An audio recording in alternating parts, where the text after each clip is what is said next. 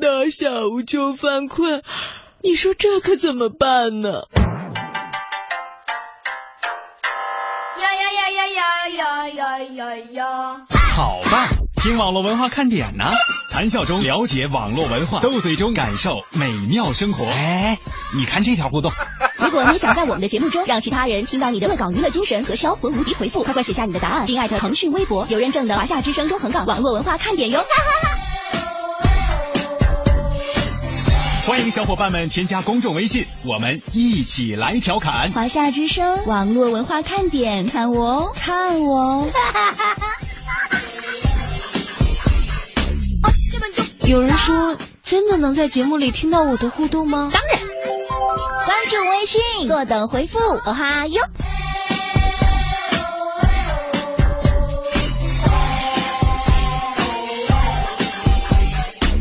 嘿，我们演的。萧公子驾到，说让东哥去马演马云，中不中？哎呀，不是，在东哥回复之前，我先要说一下另外一条这个回复啊啊，呃，我们的这个点心叫小东说，呃，我中枪了，东哥你啥都不用说了，有光有帮你来挡枪的，哎，我可以不解释了。然后刚才呢，我一直特别郁闷，因为看到了另外一位朋友他说这个问题，说萌姐东哥下午好，过来报个到，谁谁谁谁哪儿呢？等你的季节说的。天哪，这是怎么个思路呢？是啊，我一下就空中凌乱了，各位能想到我的头发一下竖起来的样子吗？关键等你的季节也不是第一次听我们的节目了吧？呃，另外呢，这个涛说真要认真的检讨一下，以前呀上洗手间会带本书去看，现在可还真是有事儿没事儿拿手机随便怎么摆弄，我就是放不下呀。哎，现在还专门有一种给这种上马桶时候看的文章，就叫马桶文。嗯为什么呢？它的大小长度刚好你读完呢就是两三分钟左右。如果你比这个文章读的时间快，那证明你很利索。如果你比读这个就是这个文章啊，你读了两遍，嗯发现还没有结束，就说明你磨叽。呃我什么也不说了。也有可能是生理情况。马诗雨说，呃，还不知道厕所里难道还可以有 WiFi 蹭？嗯，这也是符合了我们今天说的这个互动话题，是吧？嗯我们今天要说的这个互动话题要跟每日新词结合起来说。我们来先说说这个词吧，叫蹭蹭族。呃，别别别别想太多啊，不是说这个天冷了我在你身上蹭蹭是吧？这个取取暖的意思，而是蹭别人东西的这个蹭啊。嗯蹭蹭族呢，指的是通过共享别人的资源，享受某种便利的这样一个群体。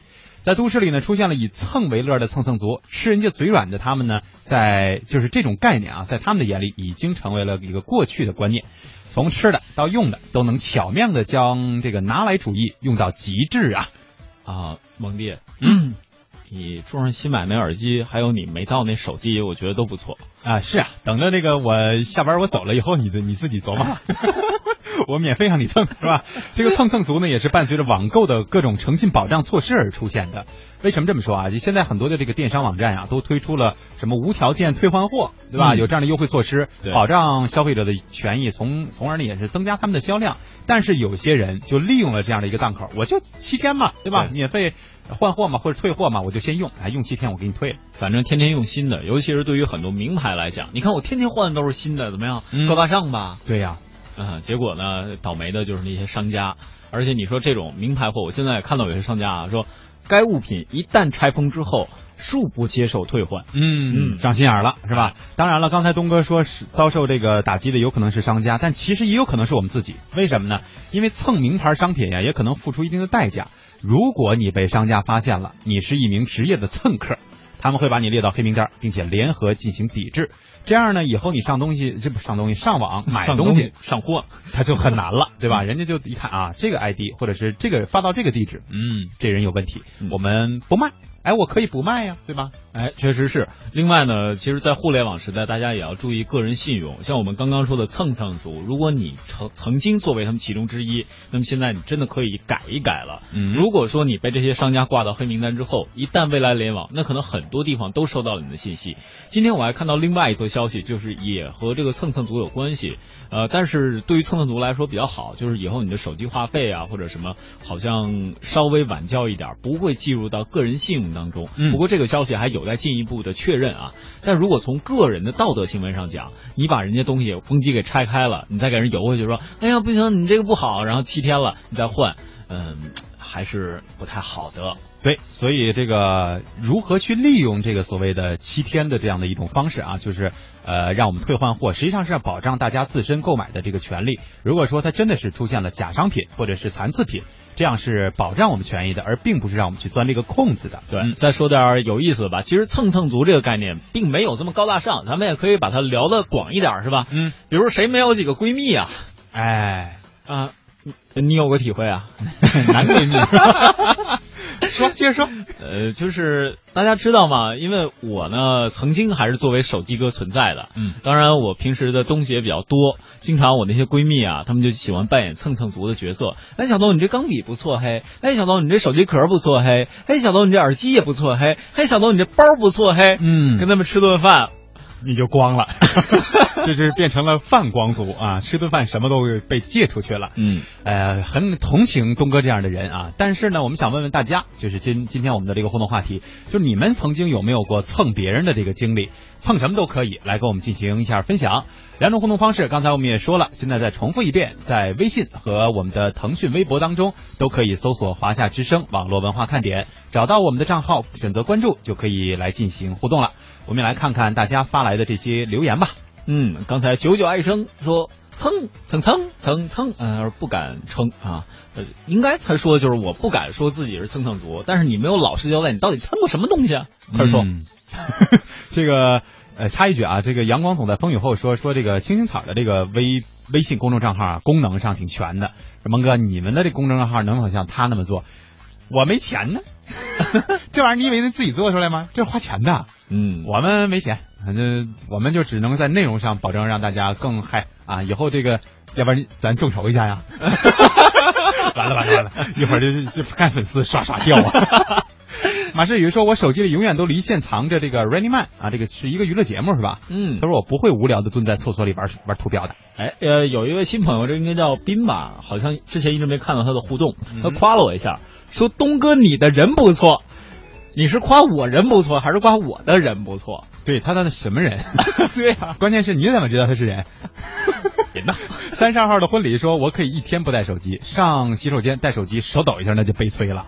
如果是水果手机，望着那个窟窿得呐喊肾呐、我的肾呐、默默的套上塑料袋，搞不好还得出动消防叔叔呀。哎呀，是啊。然后 Love 二零一四他说我也蹭，我到处蹭 WiFi。嗯，马世宇也有这个观点，他说蹭 WiFi 嘛，我蹭的最多就是这个，算是今天的互动话题了。但是我好恼火，别人还蹭我们家 WiFi。哎，这个之前我们在推送的这个段子当中和这个微信当中都告诉过大家如何去避免这样的情况，如何去设定你们的这个密码啊。如果大家有兴趣的话，可以再翻看一下我们的这个历史记录。涛说东哥的闺蜜真多呀，你羡慕吗？你嫉妒吗？你分享吗？你猜呀？呃，阳光总在风雨后说，刚刚认真的听了微语录，主管在我旁边和我说话，重复了两遍。我说嗯，等说完微语录呢，就是我们咱们俩说完微语录啊，他说主管说的话我忘了。我问他你刚说什么？他问我你在干嘛呢？我说我听微语录啊。他问说呃你说的是什么东西？微语录啥玩意儿啊？对，然后阳光说嗯没说什么，呃他不知道微语录是什么，他只好再重复一遍。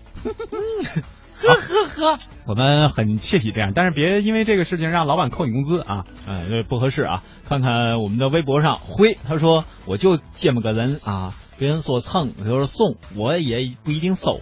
不是哥你信哥哥啊，人家辉是一个香港的朋友啊香港的不会说天津话啊？那会。哎呀，我跟你们说了吧，我就是这样一个人。别说蹭，就是送，我也不一定会收。不信你试一试啊！你你蒙蒂爷送送我点东西试一试。我不是了，你都这么无趣，我不送。小雨说：“我决定了，在这里要有我的足迹，所以来就来问你们俩一个问题：燕儿姐啥时候回来呀？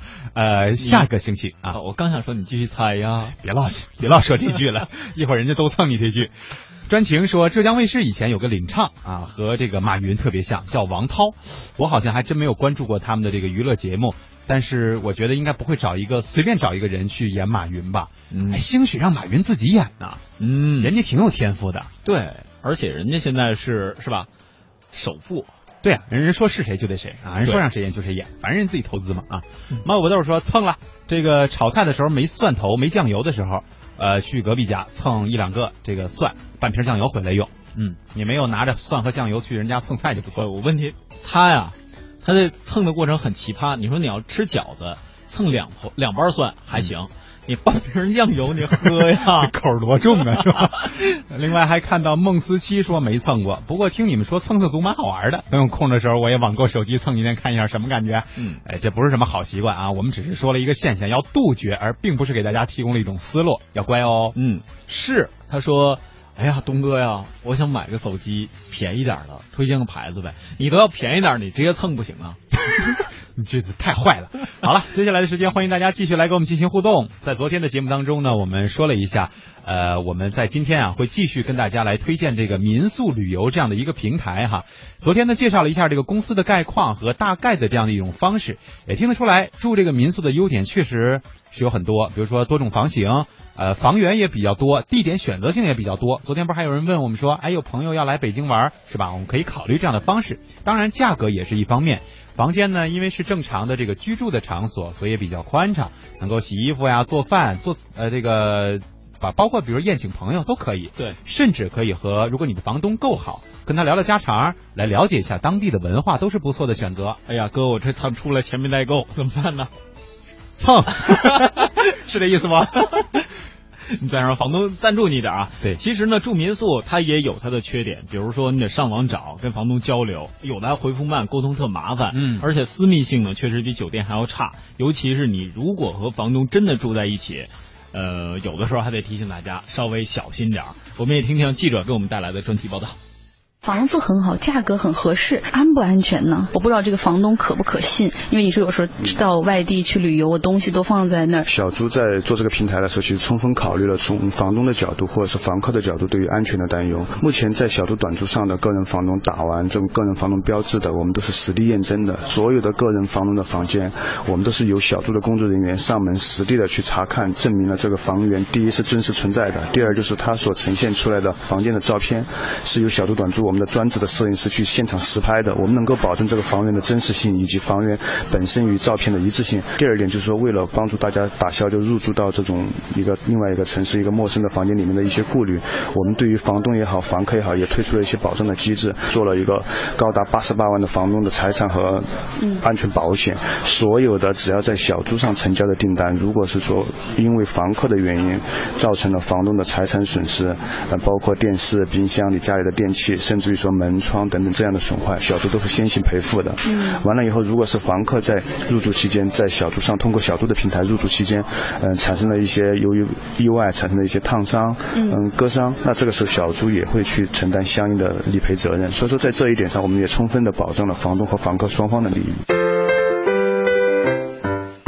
现在安全疑虑也打消了，那现在接下来就是一个付款问题。这个我接下来给大家介绍一位我们的同事，他是专门负责整个小猪短租的线上支付和呃打款的环节，嗯，我叫于艳江，是负责小猪短租的运营工作。所有的房客其实都是在通过线上来支付的。我们接入了那个支付宝的平台，然后财付通啊、银联在线啊、移动手机的支付。其实无论是你有银行卡、借记卡，还是用信用卡，还是说我就没有开通网银，在呃小猪上都是可以支付的。定了这个房，但是到时候我可能要取消了。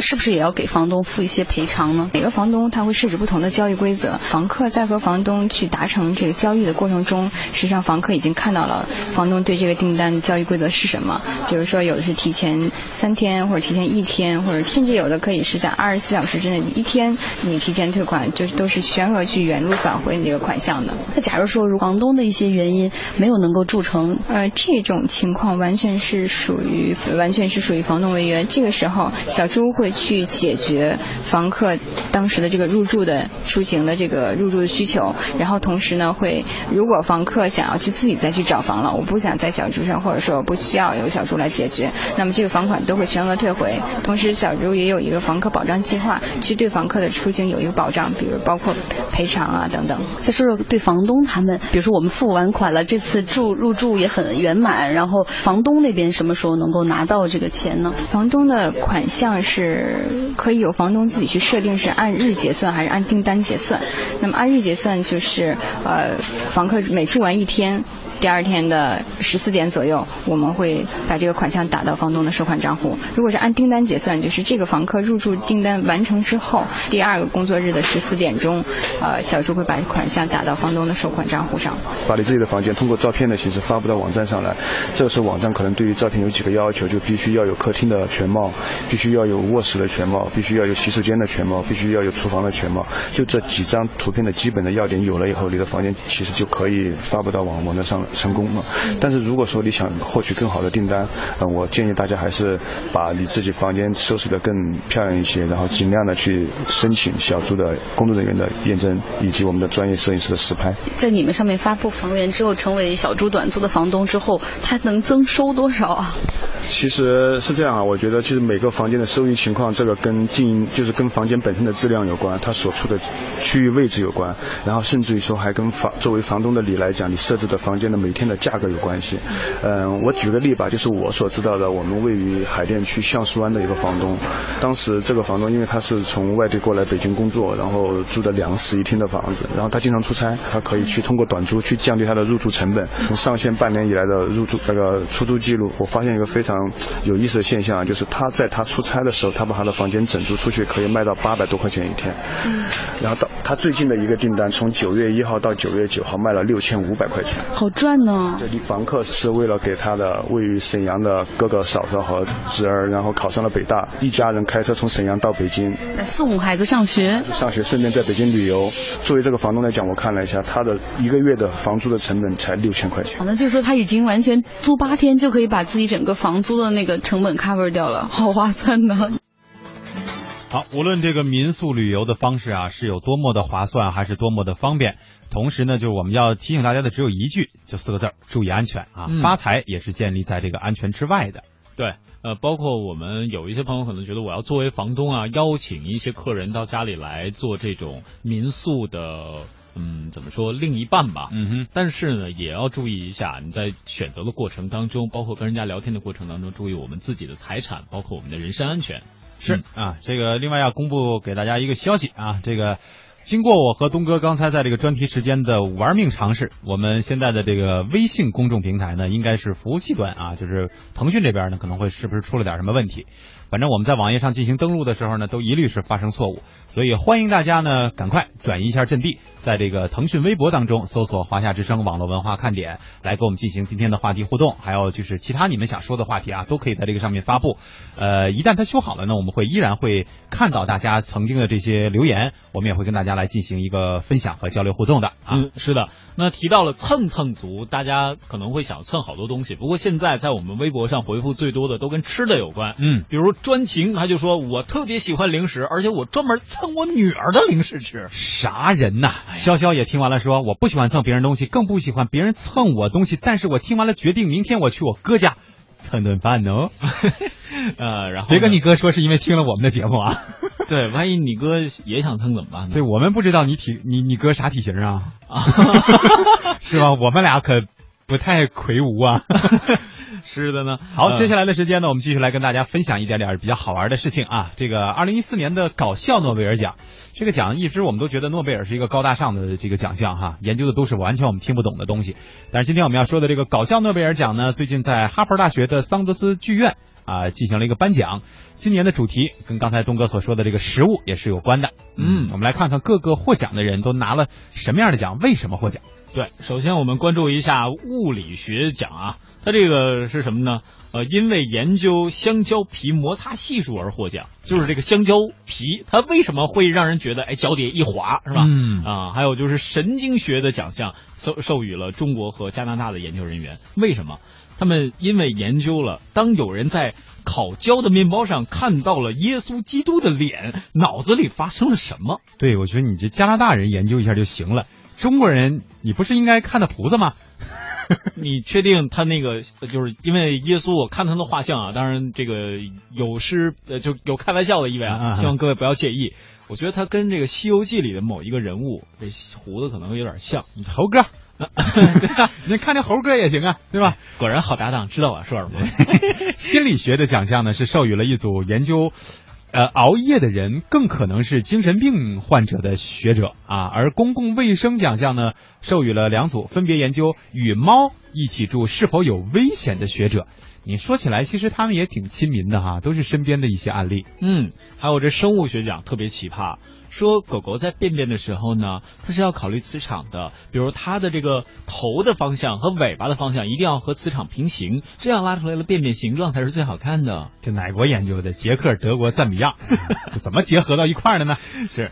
然后在我这个艺术奖，则是呃则则是这样的一个研究，说人们在看到一幅丑陋的画被激光照射时所感受到的疼痛感，这都太专业了。平常有人会这么试吗？对吧？另外，医学类的奖项呢，授予了一组美国学者，他们研究的是流鼻血的时候啊，可以插这个腌猪肉条来进行控制。嗯，而且据说啊，据我关注。这种方法最早可以追溯到十九世纪，是吧？嗯，但是这个维族人的同胞和朋友们估计不会使用这种方法啊。另外，这个极地科学奖啊，授予了挪威和德国的一支团队，他们因为研究驯鹿在遇到伪装成北极熊的人类的时候会有什么样的反应而获奖。哎呀！总之呢，我们就总结一下吧。这些人都是闲的，我觉得 这些东西有什么可研究的？就是呃，我估计这么多问题说到大家的这个耳边啊，没有人会有出给出一个什么特别确切的答案。大家都觉得这东西有啥呀？腌肉的那个，我后来想了一下，就是我们正常看这个腌肉啊，不都是特别薄嘛，一片儿，你可以给它卷起来，看谁鼻子上流血，嘣儿你一堵上就行了。这是什么插大葱？哎，也不是大葱是吧？反了哈，葱鼻子上插插什么猪是吧？想蘸酱了，然后饿了还能拿下来吃。哎呀，这个这个口味好了，接下来我们也送一首这个歌名比较偏的啊，比较另类的这种歌曲，当然也跟吃的跟食物是有关系的。大张伟的《偏偏爱上洋葱》，那什么插大葱啊？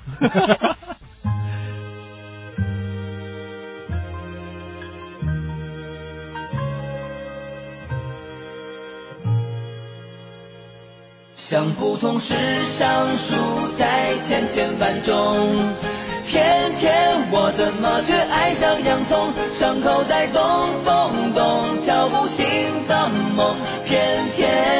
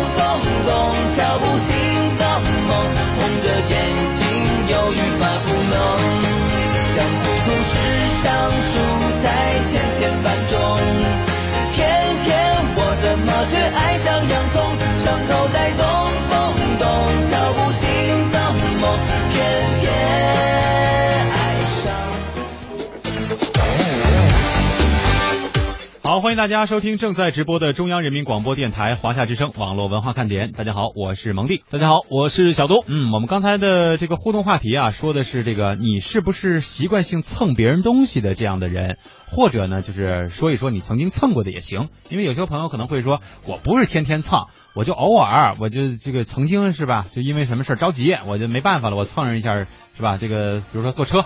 啊，我这没没没没没没钱嘛，嗯，啊，我蹭一下，您您帮我这个付一下这个车费，几毛钱的事儿啊，有人就直接帮忙了，这也算蹭啊。是，另外很多朋友还说这个 WiFi 啊，各种蹭，这都很正常，对吧？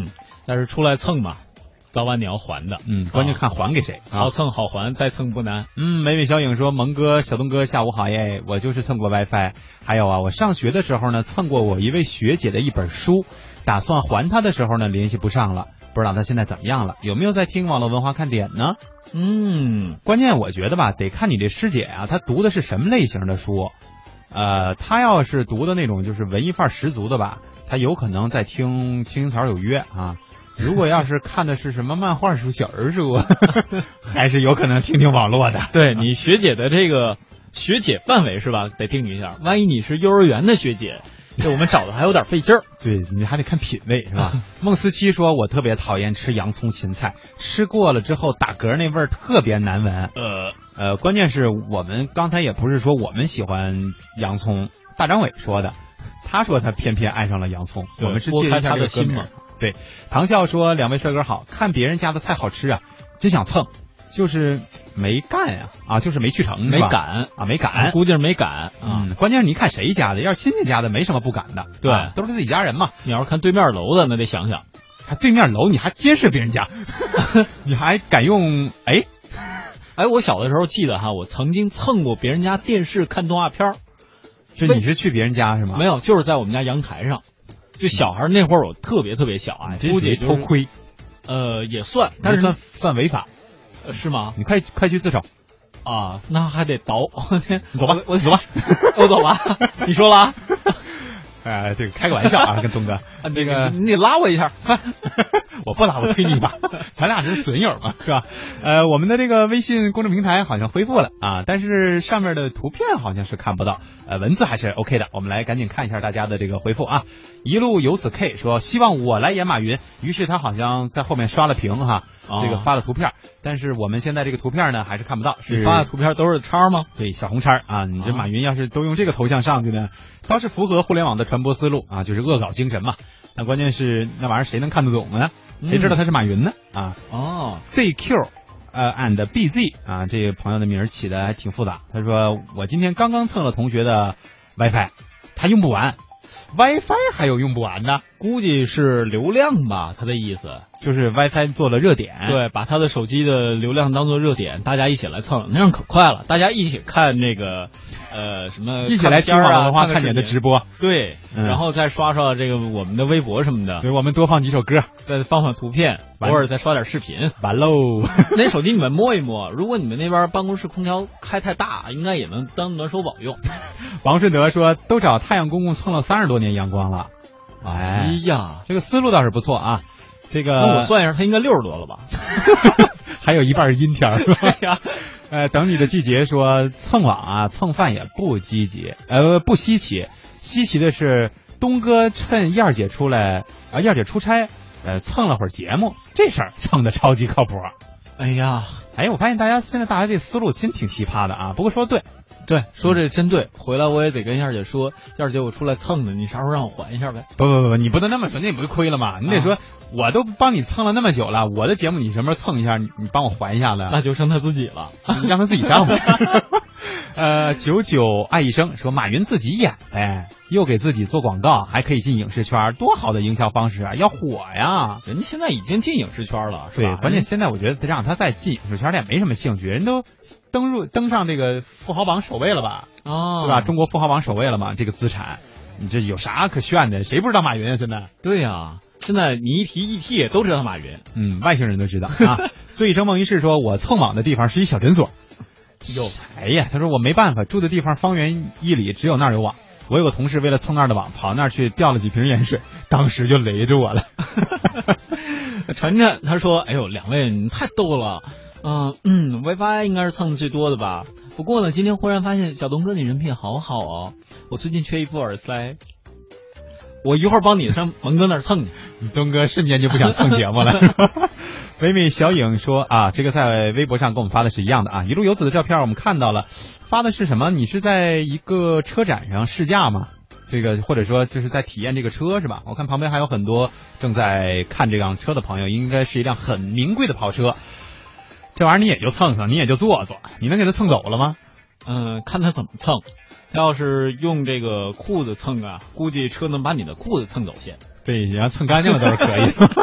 错过过错说蹭别人从来没蹭过，倒是我被别人蹭的够惨的。记得今年坐火车被别人把我蹭开了，我足足站了六个小时，我买的可是坐票啊！啊，嗯，现在蹭嗨了啊，蹭走了啊。我们在节目当中确实说过，就是呃，如果做春节的这种春运的时候哈，如果你要是比如说时间比较长，你自己有这个座位，看到旁边有需要帮助的，但他没有，他买的是站票的朋友，我们建议大家可以跟着跟着轮换，对吧？对体贴一下嘛，都是中国人，都是朋友，嗯都是回家要过年的朋友嘛。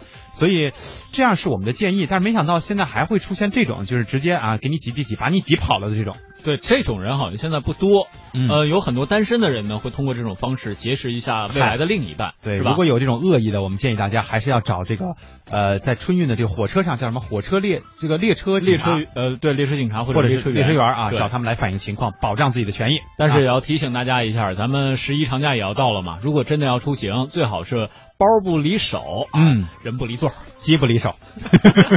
这个 L E O 我们要提醒一下这个朋友啊，所发的这个互动的内容呢，要注意你发的这个是吧尺度了啊。嗯这个如果要是经常会这样的话，我们可能会选择黑名单了啊。嗯，对的。这个叶子说。呃，蒙蒂小东，下午好。听你俩说搞笑的相声，一下没忍住，爆笑出口。周围同事的眼光受不起啊！你让他们蹭一会儿呗，你让他们听一会儿节目，蹭一下你的收音机，咋的啦？对呀，反正流量一个人听也是听，十个人听也是听。是啊，嗯，这样老板蹭蹭，没准他蹭习惯了，以后你们下午三点到四点不就轻松了吗？对，以后下午多加一个下午休的时间，老板再提供点下午茶，对，挺好的。你们再蹭他顿饭，是吧？这个有点难吧？就是你说下午茶嘛，蹭点小糕点，蹭杯咖啡总可以吧？嗯你下下午下了节目，你给我给我给我包咖啡啊！啊，拿。你看我俩这蹭的就很尴尬，就是嗯，是需要解释吗？对呀、你们平常不都你一下跟我说这个，我我我愣了。对那原来蹭的时候你有说过吗？我蹭过吗？你没蹭过吗？是你后边的军阳蹭的，好吧？不是，又咱俩吵起来了啊！可安呢说：“Hello，下午好。今天的话题好像跟我没什么关系，因为我不喜欢去蹭别人的东西，自己能吃上玩上的就蹭自己的，不喜欢这种占便宜的事儿。但是呢，我很多朋友特别喜欢来我们家蹭吃蹭喝，是否因为我做饭的技术太好了呢？嘿嘿，别人经常蹭我的东西也挺好的，是吧？这样你就成了，如果说我们说孩子的时候，就说是孩子王；如果说这个大家聚会的时候，你就成为了主心骨嘛。嗯，自恋是一种伟大的恋。啊，我以为这是谁的回复或者谁的网名呢？夸他的，夸他的。突然我就短路了，是吧？李静说：“下午好啊，这两天比较忙，来冒个泡。我好像不喜欢蹭别人东西，喜欢我会自己找到去买的。倒是我堂妹们喜欢蹭我的一些精致漂亮的小玩意儿，嗯哎呦一些小首饰什么之类的。嗯，呃，姑娘你太骄傲了。他说啊，别人把我当神经病看了，我一个人在无缘无故的大笑，哈哈哈哈哈。就我们就建议大家嘛，你开工棒嘛。你看叶子刚才就回复我们了，说好啊，对吧？嗯，那关键是咱俩接下来要说的话，大家是不是就都听见了？这注意一下，注意一下啊！呃好的好的别别嗯别乱蹭啊！啊，收啊，收着一点啊。对，嗯接下来啊我们说一个不能蹭的啊，嗯说说这个呃互联网上的事儿啊。呃，之前我们跟大家说过这样的消息，就是很多互联网公司啊，包括支付宝、什么财付通啊什么的，都准备要跟银行业进行一下比拼，做一下互联网这个什么银行啊。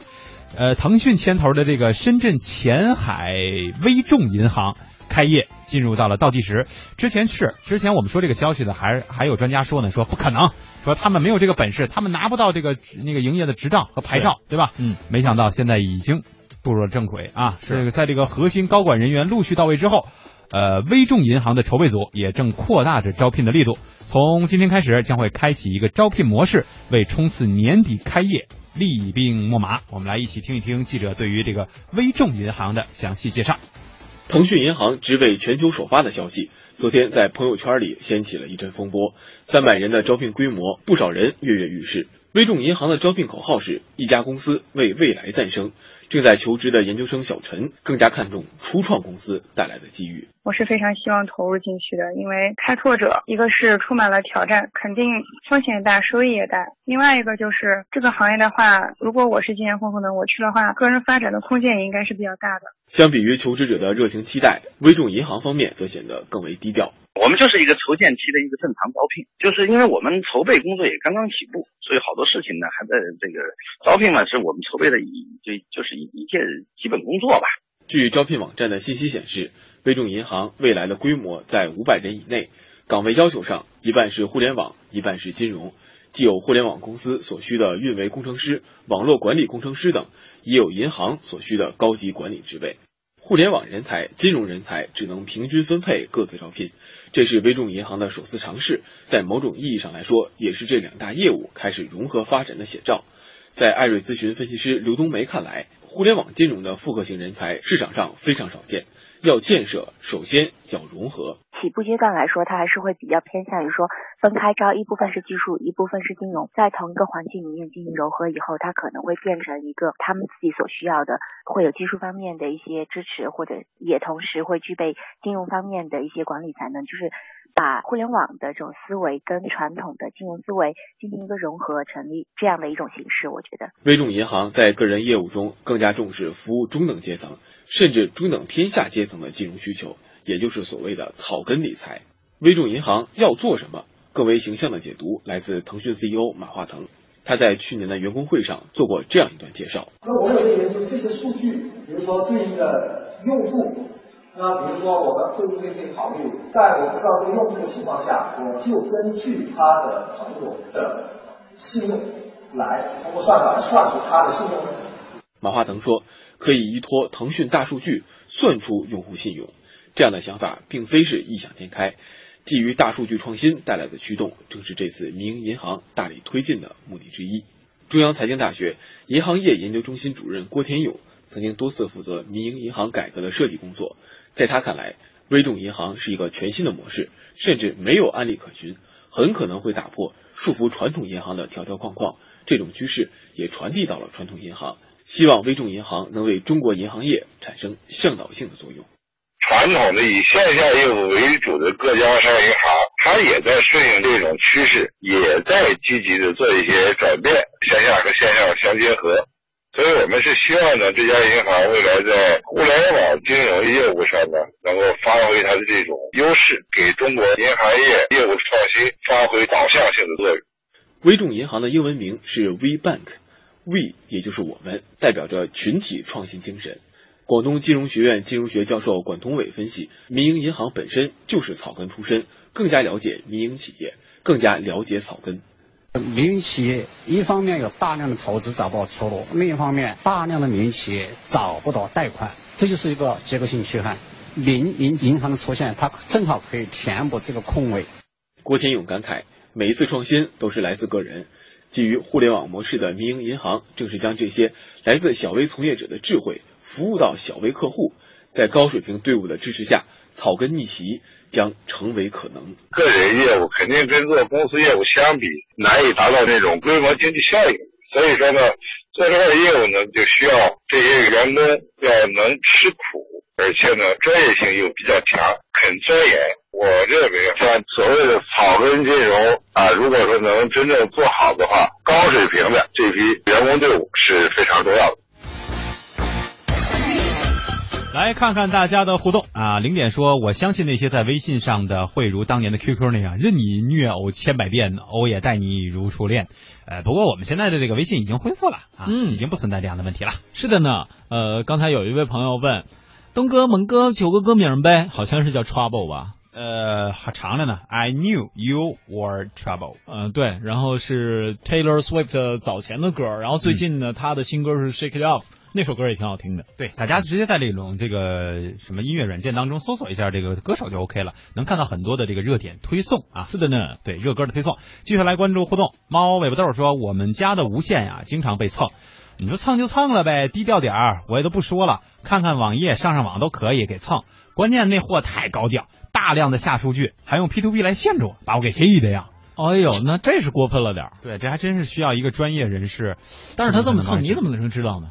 呃，这现在很多那个什么这个什么安全卫士啊，嗯。啊什么什么手机什么电脑管家呀、助手啊什么的，都是有这样的功能嘛，就能看到说同时使用的都是谁。是。啊，那天我就是嘛，我看我在我们家看，我说哎呦，有人蹭我们家 WiFi，嘿，灭了它。嗯，其实上面一个小叉嘛，你点了以后就等于屏蔽了它。这个功能确实很先进，我觉得你这个还不算什么，它有那种可以计算流量下载速度的嘛。你看它那边流量下载速度要特别快，肯定是用你流量下东西的。对，那天啊，我在办公室也是有一同事说，我小东用你的那个 WiFi 下个东西啊，我看我说下到一半了吧，我这不是有记显示吗？嗯，嘣儿我给他点了，然后接着过了大概二十多分钟就来找我，你为啥给我点掉？我用我手机流量下，下完了。对，然后心里可暗喜了。我这个故事也有个结尾，就是我把那个拆了以后呢，我跟那洋洋得意。一会儿我妈怒了，我玩手机呢，你刚刚把 WiFi 断了呀？我说妈，我不知道你那名起的那么。是吧？那么欢心呢？我以为是隔壁家小胖呢。那谁家那小谁嘛？对呀，这个玲玲说我也来冒个泡。主持人好，我每个礼拜六、礼拜天都去我姐姐家蹭饭吃。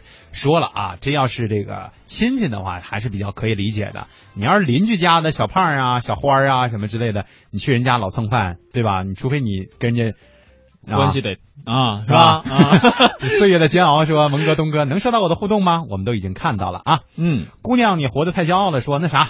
我不喜欢趁别人就蹭别人的东西，我只喜欢我自己的东西。哎，有些人是因为这样的一个原因，就是我不喜欢你的东西，包括是你的，你就算你给我用，我也不喜欢用，因为我只喜欢只喜欢我自己买的。嗯，讨厌，嗯，原来他们那个人，或者是有点什么自己的一些处女座吧，刚过完生日吧？对你处女座吧。这个阳光总在风雨后说，蒙蒂小东哥，呃，我们打算，我打算去北京旅游，去你们那儿蹭饭吃，蹭房住，可以吗？来啊，东哥，你这面那么大呢？门口有传达室。这这关键是直播间里冷啊。对，那小温度特别怀神。现在我俩都快穿上羽绒服了啊。八零后微笑说：“我们家的 WiFi 别人蹭不了，密码是我设置的。”哈哈哈！我告诉你，你笑早了。嗯，现在有多少朋友都是设置了很复杂的这个密码，依然会天天抱怨说：“我怎么又被人蹭 WiFi 了？”是啊，呃，看看这这位朋友，他写这个啊，特别有生活，天荒情未老。我买菜的时候吧，经常蹭老干呃老板几根葱。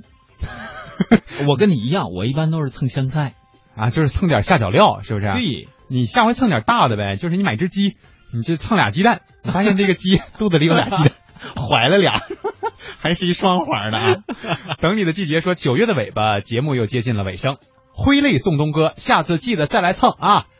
呃，应该不会太久远啊，应该就是十一前后，反正不一定哪天还在。对，因为十一的时候，我们这个节目还会要进行各种各样的搭档调整。你像下星期的节目当中，大家应该完全听不到我们两个人的声音啊。燕儿姐是回归的，但是燕儿姐要跟郑博啊，她的节目，她的自己的节目呢叫《中华风雅颂》。